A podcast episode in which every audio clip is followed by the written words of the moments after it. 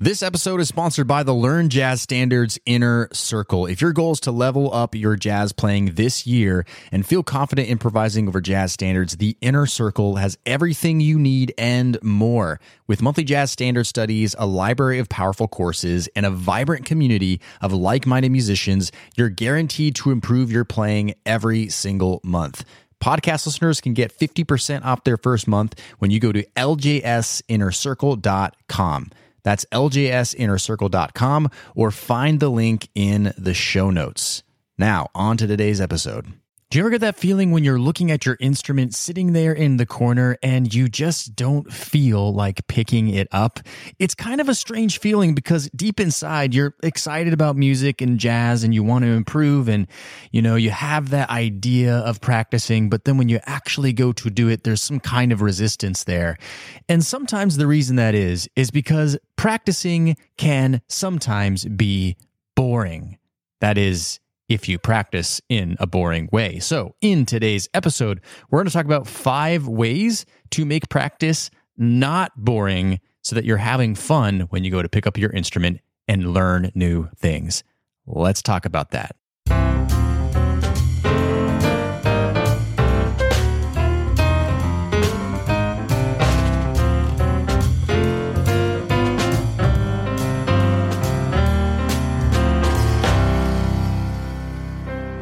All right, my friends, what's up? Brent here from Learn Jazz Standards. We help musicians learn how to play jazz, all while shortening the learning curve no matter what instrument you play. I am a jazz coach. I am all about helping others learn how to play jazz, learn how to play music, and have more fun than ever doing it. And that's exactly what we're talking about today. How do we actually have fun when we practice?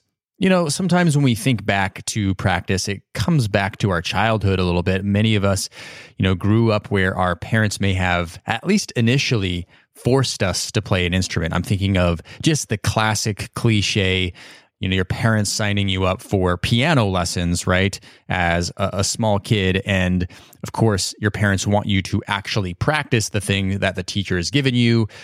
And sometimes, even in early childhood, we can kind of develop this negative association with practice. And I know that's not the case for everybody, but these kinds of attitudes towards practice can exist. And oftentimes, at the root of them is this feeling that you're doing some kind of homework or some kind of job, and there's a feeling of practicing is kind of boring or practicing is kind of hard. And so, Today, I want to talk about how do we make practicing not boring because the more that we view practicing as boring, the less we're going to reach our goals of playing music, of playing jazz, of improvising great jazz solos, uh, you know, playing great comping, bass lines, you name it. Like we're going to be further away from reaching that goal if we don't embrace the idea of practicing being fun. Because in order to reach our goals, of course, we need to practice. Like it's just essential that we spend time with our instrument, that we practice learning songs, that we go through the motions that everybody who wants to master or improve at any sort of skill needs to actually go through, right? So practice is essential to the musician and we want to have fun doing it and we want to be looking forward to the next time that we actually get to practice. So let's discuss five ways that you can make your practicing not boring. Number one, practice things that you like to practice. Practice things that you actually enjoy practicing. Now, this one might seem a little bit obvious, right? It seems almost like a little bit too in plain sight. However, the reward centers of our brain are more likely to be triggered when we're doing things that we actually enjoy doing. I mean, you've noticed that before, right? The things that you actually consistently will do time and time again are things that you actually have fun doing. So when we're practicing, we want to think about what are the things we actually love to practice. Do we love practicing scales? Do we love practicing certain songs? Do we love practicing chords? Do we love practicing uh, transcribing solos? I mean, you name it, right? What is it for you that you find fun? Maybe it's a certain way that you practice that is fun over another. We'll talk about that in a second. However, that is something that we need to think about. Now, this is not to say that like we only exclus- exclusively ever should practice things that we think are fun. Because sometimes the things that we think are fun to do are sometimes things that we're actually good at doing. And we know that in order to improve as musicians, we do sometimes need to go outside of our comfort zone and do things that we are actually not good at. However, to help us stay motivated to practice, we should definitely make sure that we are adding to our practice sessions things that we actually think are fun to practice, that we actually get excited about. So, what I'd encourage you to do is actually spend some time thinking about what you like to practice, because many of us don't really think about this or maybe aren't very consciously aware of the things that we actually like to practice. What is that excitement that we get? Like, why are we listening to this podcast right now? There's a reason why you are here today. Like, there's something about jazz and music and improving at it that excites you. So, what is that specifically? And what are those moments where you feel the most joy when you play your instrument? So, pay attention to that because automatically you're going to want to add that into your practice session. And even if it's 25% of it, but it could be up to 50 to 75% of it, the things that you actually enjoy practicing. And especially as we keep going through this list of five things, you might find ideas or other ways you could even make things that you don't find as fun to practice fun. Okay, so keep that in mind. So, number one is practice things you actually like to practice. Practice does not always have to be things that are hard or boring or monotonous. They should be things that you actually enjoy doing. Number two is practice high leverage activities. Practice high leverage activities. This is really huge. And this is something that we focus on on our inner circle membership and learn jazz standards. Practicing things that are going to actually make a big difference. All right. And what do I mean by that? I mean that when you do this activity, when you practice this specific thing, you notice that you improve by X percent, even if you can't put an actual mathematical number to that. That you know in your head that when I do this activity, I tend to improve faster, or I tend to feel better about my playing, or I tend to feel more excited. I tend to get more aha moments, right? You want to really tune into that. What are the times when you're practicing certain things that you feel like you're getting more aha moments than other ones. That's a high leverage activity, right? The most general high leverage activity I can give you for jazz is learning new jazz standards, learning new songs. It's always going to be a high leverage activity because when you learn a new jazz standard, you are essentially practicing hundreds of other jazz standards because you're practicing common chord progressions. You're practicing jazz language you can apply to other jazz standards. You're practicing certain act- things within jazz standards, like learning melodies by ear, like learning chords, like voicings. You're practicing all these things that are actually applicable, right? Learning a tune, playing a song, and are going to have a net, you know, compounding effect on all the other jazz standards and songs you want to play, right? So that's like a general high leverage activity. But for you, it could be very personal what that thing is, and it could be a little bit more detailed than that. Like, I feel like a high leverage activity is when I take a lick into all 12 keys, right? It, it may not be that for you, it could be something else. But that's really important because as soon as you're doing high leverage activities, you're seeing results a lot faster. Like you're noticing improvement a lot faster, which is an exciting thing. I don't know about you, but I really get annoyed, whether it's in music or another area of my life, when I'm working on something that has a very low return on value that doesn't really get me places very quickly, that may have some value, but isn't really going to get me the very obvious changes that I'm looking for.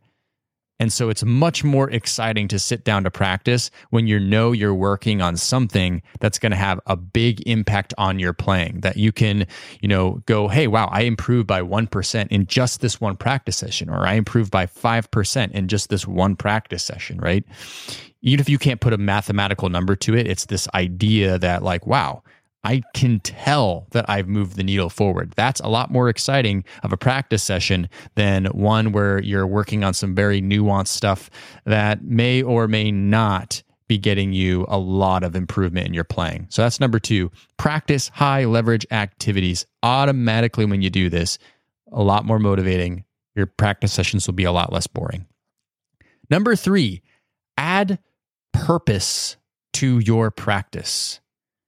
Add purpose to your practice. Okay.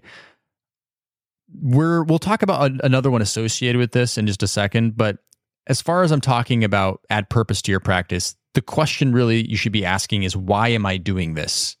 Okay, why am I doing this? Practicing feels very boring and sometimes meaningless if you're working on some random thing and not knowing how it fits into the bigger picture. So, for example, if you're practicing your major scales in all 12 keys, you need to ask yourself, why am I doing this? Right?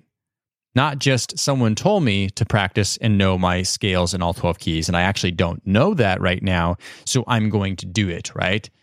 The question has to be asked why am I doing this? Is it just simply to know how to play major scales in all 12 keys? Or is there a reason, right? Because scales in, themselves, like you're not going to go and go to a jam session and no one's going to call, oh, let's play our scales in all 12 keys, right? Or you're not going to play a performance for your family or even at a venue and play your scales in all 12 keys. Absolutely not, right? There's a reason you have to have for practicing your scales in all 12 keys. So why are you actually doing it? That's why I really love the idea of learning new jazz standards. That's we do that in our inner circle membership. That's why I mention it. We learn a new jazz standard every single month. The reason we do that is because a jazz standard is a song, right? And any kind of music, what well what what are we learning the music to do? To play the songs right? So we're we're learning jazz to play the songs. So let's just say you are working on scales. Like let's say you're working on your modes right like the dorian mode and the mixolydian mode and the ionian mode right? Well why are you doing it? Perhaps you're looking at a song like autumn leaves and you're going well let's try getting used to some notes that we could play over these chords by thinking about it in terms of scales and modes, right? And then automatically, if you're thinking about this chord scale theory over this song, you're going to learn how to play your C Dorian mode. You're going to learn how to play your F Mixolydian mode, your B flat Ionian, right? You're going to learn how to play your A Locrian, and so on and so forth, just by using scales in a more applicable way ear training is another one, right? So ear training is is great, right? We, when I think of ear training in the most classical sense, I think of the fundamentals of ear training, which is like interval recognition. Can you hear a major third ascending or descending? Uh, perhaps it's chord recognition. Perhaps it's you know being able to sight sing something, right? This is like ear training 101 kind of stuff, and and it's great. Like there's nothing wrong with that. Um, fundamentals of ear training are great. That, that's why they're in college classes because they're fundamentals. They're like this foundational sense of building your ear, right? But why are you doing it, right? Why are you going through the process of figuring out what a major third or a perfect fourth sounds like? It could be a great idea for you, or it might not be a good idea for you. Maybe that's too boring. You know, the purpose for ear training, right, is to be able to play better solos, better music. And so, a great way to practice ear training is what we call applied ear training, which would be okay, we're learning a jazz standard. Let's again use the example of Autumn Leaves. What if my ear training is really just learning how to play the melody by ear? From a recording, right? That's ear training right there. Now it's not going, oh, is this a perfect fourth or a, a major third? No, that's not that side of ear training it's more applicable ear training. And so sometimes you want to make sure that, like, hey, whatever I'm practicing, make sure there's a purpose to it. And absolutely, there could be a purpose to learning what a perfect fourth sounds like 100%. But all that being said, why am I actually doing it? Because sometimes that's what makes practice boring is you're going through an exercise that you've learned from a, a jazz or music theory book, right? You're doing something, right, that is told to you is a good idea, but you don't really know why you're doing it. You're just kind of doing it to check it off the list. And that's going to lead to pretty boring practice sessions. So we always want to make sure that there's purpose to what you're practicing. Number four is practice in a fun way. Practice in a fun way. This is really important, right? Because again, if we're really digging into psychology, right, of having fun, of staying motivated to practice, we have to think about what is actually fun for us, right? What, what's going to give us that uh, do- dopamine hit essentially when we're practicing? Well, okay, let's just say a fun way for you to practice is with backing tracks versus a metronome, right? So, okay, great.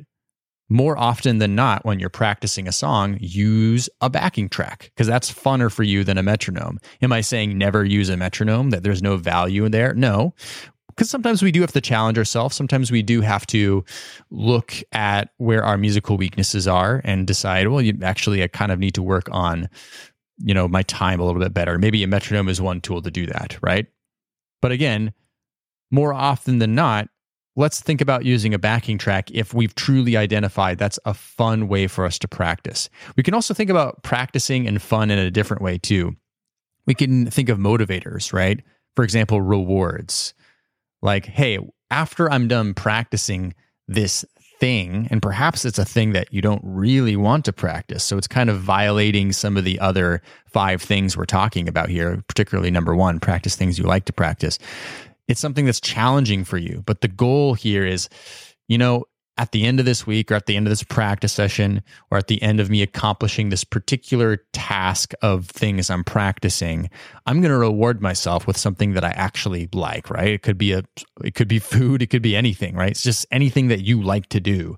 I like doing this for myself, honestly, is after I'm done doing this hard thing I don't really feel like doing, I'm going out for dinner tonight. It's those little things that kind of help you know, it, it's not necessarily making the practicing in the moment fun, but it's giving you the gamification of the practice of like, okay, we're going to go through this challenge, but on the other side of it is something external that might be enjoyable for me, right? It gets you over a hump, but it doesn't have to always be a hard thing that you're rewarding yourself with. It could just be anything. Um, always think about what makes practice fun for you. It could be very simple things like the room you practice in, right? Maybe you don't like the environment you're practicing in. Okay. Try to figure out an environment you do enjoy practicing in. Maybe you like practicing outside more. Maybe you like practicing inside in a certain room a little bit more, right? It, really could be anything. It is uh, something to really think about. What makes practicing fun for me? What is a fun way for me to practice, right? And these can ble- this can bleed into some of the other things I've talked about, right? Like adding purpose to your practice, working on high leverage activities, right? Um, those those things play into this idea of having fun when we practice, right? So set up yourself to win every single time by making your practice fun, uh, whatever fun means to you. Okay, number 5 is practice with a goal in mind. This kind of ties a little bit back to number three add purpose to your practice, but this is a little bit more bigger picture than that. Practice with a goal in mind. This is a really big deal. Practice can seem very boring and very demotivating if you don't really know what you're trying to accomplish or what you're trying to do at the end of all of this, right? And you can set up different kinds of goals, like really big goals. Like, so perhaps your really big goal is I want to play at my public jazz jam session. Awesome. That's a great goal. It's a great thing to have in mind. Like, oh, this is why I'm practicing in the first place. Is like, I want to go up and play at the jam session. And let's say it's even a little bit more detailed than that. I want to go up and play at the jam session, but know most of the songs and feel comfortable and feel confident and uh, you know have have a good feeling about it, not just a feeling of fear or anxiety when I'm going up to play in public, but actually have fun doing it. Right? That's a that's a great big goal, nice north star for you, just to go. Oh, this is why I'm practicing in the first place, and automatically just by doing that adding a little bit of a goal, an idea of what you're trying to accomplish makes your practicing less boring because there's, again, going back to number three, a purpose to why you're practicing something. But of course, we don't want to just have a big, lofty goal there. We want to figure out what are smaller goals we can do. And I like to call these projects. So, what's a project that I can work on? Well, maybe a project is there's this Sonny Rollins solo you really like. And man, if you could just learn one chorus of that, you would feel so accomplished and you'd hopefully pull away, I know you would, pull away some ideas of your own, or at least internalize some good jazz language, right? So that's that's a project, right? Learn one chorus of Sonny Rollins by ear. So now you have this like motivation going, oh, great, we have this project. Learn the Sonny Rollins solo, one chorus of the solo. We can get really great with our with our projects too. We can get really smart about our projects rather, where we're really making sure that we're practicing the things we like to practice, we're practicing with purpose, all those things together. So let's just say one project is to learn a jazz standard that we heard at the public jam session, right? Let's just say the song was called Out of Nowhere, right? It's Out of Nowhere. Great jazz standard, by the way, we've studied it in our inner circle membership. So we're we're learning Out of Nowhere, right? Because we heard it played at this public jam session that we want to attend. Okay, so great. Now we've created a smaller project, Learn the Jazz Standard, over top of the overarching goal of playing at this jam session. Awesome. So we're already actually like tying these things together. Now we also go at the same time and cool because I need to figure out how to improvise better over top of the Sonny Rollins, uh, sorry, out of nowhere. We're going to learn one chorus of Sonny Rollins solo on out of nowhere. Wow, doesn't that makes a lot of sense, right? So once we accomplish the project of learning the melody and the chords, which I would say is the foundation or the basics of learning a song, then we can go and start a new project of working on a Sonny Rollins solo. And let's just say we want to go further with this song. Well, maybe the next project after that is I want to compose my own solo on Out of Nowhere, right? You can get a, you can get really deep into this and making sure that everything's kind of tied together and there's purpose to it. And automatically this makes your practice sessions a lot less boring because a you're constantly triggering the reward centers of your brain by accomplishing things, right? And you can you can even set these to be smaller. Like perhaps you're just thinking about it on a practice session by practice session basis. My goal today is to learn four bars of this Sonny Rollins solo. So at the end of the practice session, you're like, cool, I, I did it. I accomplished it. That makes the practice session a lot less boring because you're winning. Everybody likes to win, right?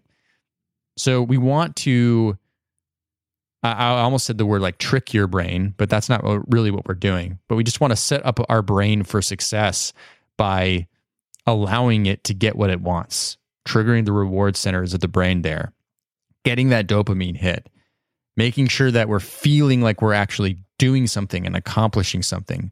So that's number five, practice with a goal in mind. Super important. So to review this, five ways to making practicing not boring. Number one, practice things you like to practice. Number two, practice high leverage activities, things that give you big results. Number three, add purpose to your practice. Don't just be doing a meaningless task for no reason. Number four, practice in a fun way, ways that are fun for you to practice. And number five, practice with a goal in mind or goals in mind. Consider all five of these things. Do a bit of brainstorming for yourself this week, thinking about what those things are.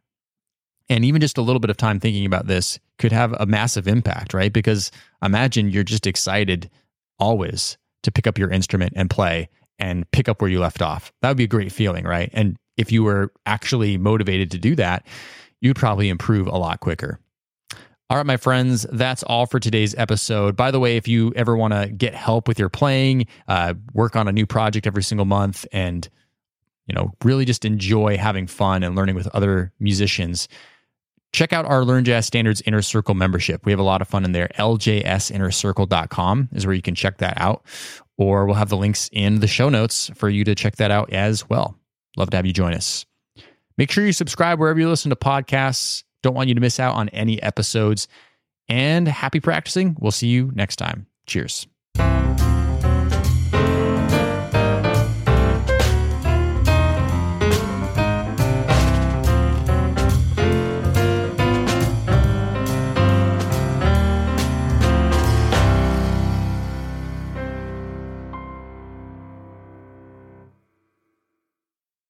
Hey, podcast listener, would you like to ask me a jazz question and get it answered here on the show? Then go to learnjazzstandards.com forward slash ask. That's learnjazzstandards.com forward slash ask. I look forward to hearing your question and answering it on a future podcast episode. LearnJazzStandards.com forward slash ask or find the link in today's show notes.